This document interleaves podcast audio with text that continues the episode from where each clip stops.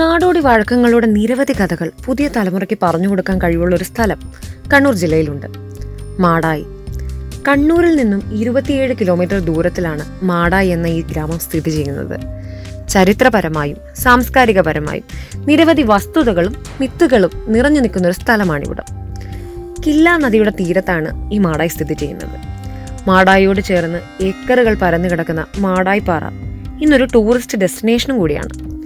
ജൈവ വൈവിധ്യങ്ങളുടെ കലവറയാണ് ഈ പാറ.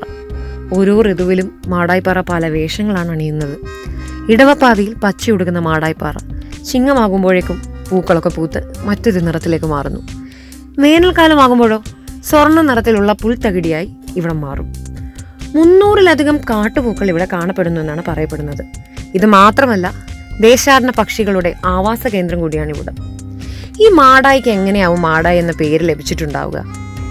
പേരിന് പിന്നിലെ കഥകൾ തേടിയുള്ള ഏഷ്യാവിൽ നടത്തുന്ന ഊരും പേരും എന്ന യാത്രയിലൂടെ അതിനുള്ള ഉത്തരം അറിഞ്ഞാലോ ഞാൻ ആര്യ. നിങ്ങൾ കേട്ടുകൊണ്ടിരിക്കുന്നത് ഊരും പേരും മാടായി പഴയ കാലത്ത് മാരാഹി എന്ന പേരിലാണ് അറിയപ്പെട്ടിരുന്നു എന്നാണ് പറയപ്പെടുന്നത്.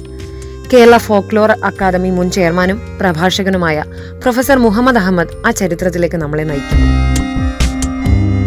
ഞാൻ പ്രൊഫസർ മുഹമ്മദ് അഹമ്മദ്. കേരള ഫോക്ലോർ അക്കാദമിയുടെ മുൻ ചെയർമാൻ.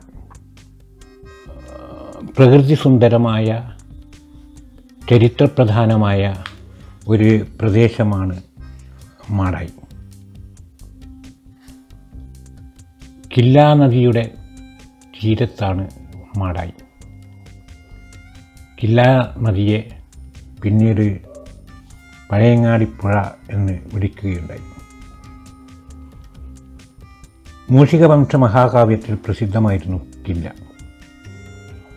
കില്ല അരഞ്ഞാൻ അണിയിക്കുന്ന നഗരമാണ് മാടായി.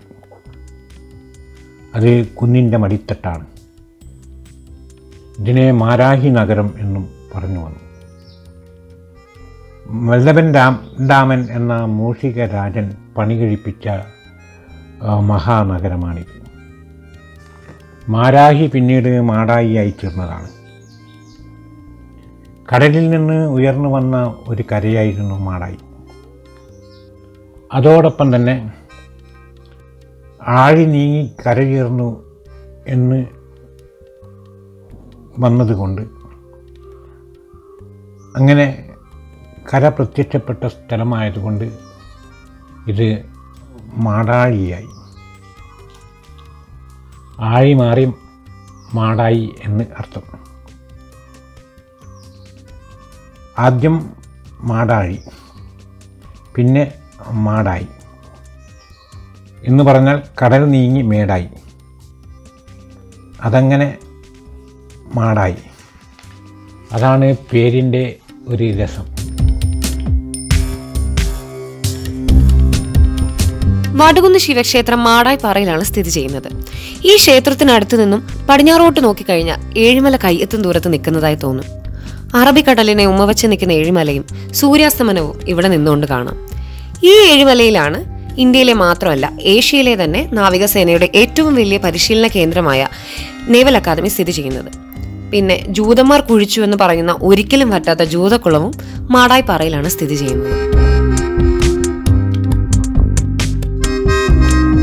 മാടായിപ്പാറ നിന്നിടം പണ്ട് സമുദ്രഭാഗമായിരുന്നിരിക്കണം എന്നാണ് നിഗമനം. അങ്ങനെ ആവാനും സാധ്യതയുണ്ട്. കാരണം മാടായി കുന്നിന്റെ മുകളിൽ കിണർ കുഴിക്കുമ്പോൾ വളരെ ആഴത്തിൽ നിന്നും തോണിയുടെ അവശിഷ്ടങ്ങൾ കിട്ടുകയുണ്ടായി. എല്ലാ എന്തെങ്കിലും മാടായി കുഴിച്ച് കുഴിച്ച് പോയാൽ നമുക്ക് നല്ല വെള്ളം തന്നെയാണ് കിട്ടുക. കുന്നിന്റെ മുകളിൽ നിന്ന് താഴോട്ടേക്ക് ഒഴുകുന്ന വെള്ളച്ചാട്ടം യഥാർത്ഥത്തിൽ ആ പ്രതീതി തന്നെയാണ് സൃഷ്ടിക്കുന്നത്. മാടായി മുമ്പ് മാടാഴിയോ മാടയേയോ ഒക്കെ ആയിരുന്നു എന്ന് ചരിത്രകാരന്മാർ പറയുന്നു. മാരായി എന്നോ ഹേലി മാറാവി എന്നോ അത് ലോകചരിത്രത്തിൽ സ്ഥാനം പിടിച്ചിട്ടുണ്ട്.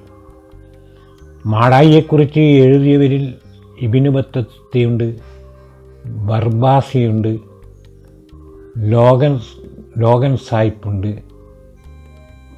കേരള മാഹാത്മ്യത്തിലും മാടായിയെക്കുറിച്ച് പരാമർശമുണ്ട്. അങ്ങനെ ലോക ചരിത്രത്തിൽ തന്നെ സ്ഥാനം പിടിച്ച ഈ പ്രദേശം ഭൂമിശാസ്ത്രപരമായും വളരെ ശ്രദ്ധേയമായ ഒരു പ്രദേശമാണ്. ആദ്യകാലഘട്ടത്തിൽ വിദേശങ്ങളിൽ നിന്ന് വന്ന യവനന്മാരും അതുപോലെ ജൂതന്മാരും പിന്നീട് വന്ന അറബികളും ഒക്കെ തന്നെ മാടായിയെ തങ്ങളുടെ താവളമാക്കുകയുണ്ടായി.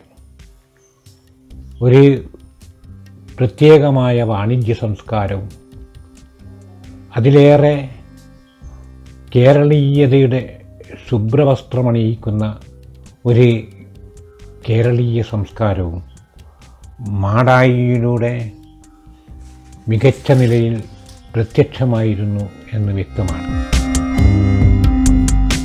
മാടായി തിരുവർക്കാട്ട് ക്ഷേത്രം പ്രശസ്തമാണ്. കോഴിയിറച്ചി നേതിച്ച് ഭക്തർക്ക് പ്രസാദമായി നൽകുന്ന ഒരു അപൂർവമായ ആചാരം ഇന്നും ഇവിടെ നിലനിൽക്കുന്നുണ്ട്. മാടായിക്കാവിലെ പൂരക്കളിയും പ്രസിദ്ധമാണ്. മാടായി പാറയുടെ കിഴക്ക് വശത്ത് നിഗൂഢതകൾ ഒളിഞ്ഞു കിടക്കുന്ന വെള്ളമില്ലാത്ത അഗാധമായൊരു കിണറുണ്ട്. അതിനുള്ളിൽ നിന്ന് വള്ളിച്ചെടികളും വലിയ മരങ്ങളും വളർന്നു വലുതായി നിൽക്കുന്ന കാഴ്ചയും കാണാം. ഈ പച്ചപ്പ് കണ്ട് എത്തിപ്പിടിക്കാൻ ശ്രമിച്ച കന്നുകാലികൾ ഈ കിണറ്റിൽ വീണ് ചത്തൊടുങ്ങിയിട്ടുണ്ടെന്നും പറയപ്പെടുന്നു. ഈ കിണറിനരികിൽ നിന്നും അല്പം മാറി താഴേക്ക് നോക്കിയാൽ ശാന്തമായി ഒഴുകുന്ന പഴയങ്ങാടി പുഴയും കാണാം. മാടായി കാവും മാടായി പള്ളിയും ഒക്കെ ഉൾക്കൊള്ളുന്ന ഈ പ്രദേശം ഈ പ്രദേശം ആരാധന കൊണ്ടും അതോടൊപ്പം തന്നെ ഈ സൗഹൃദം കൊണ്ടും ശ്രദ്ധേയമാണ്. മാടായിയെക്കുറിച്ച് പറയുമ്പോൾ നമ്മുടെ മത സാമൂഹ്യ ബന്ധങ്ങളുടെ ഒരു നല്ല കേന്ദ്രമായി മാടായിയെ കാണാവുന്നതാണ്. സൗഹൃദത്തിന്റെ പൂന്തേനരുവിയാണ് കില്ലാനദി കില്ലാ നദി എന്ന് വ്യക്തം. പിന്നെ ഊരും പേരും കഴിഞ്ഞ എപ്പിസോഡിൽ കുട്ടനാടിന്റെ പേര് വന്ന വഴിയെക്കുറിച്ചാണ് സംസാരിച്ചിരിക്കുന്നത്. ആ എപ്പിസോഡ് കേൾക്കാൻ മറക്കണ്ട.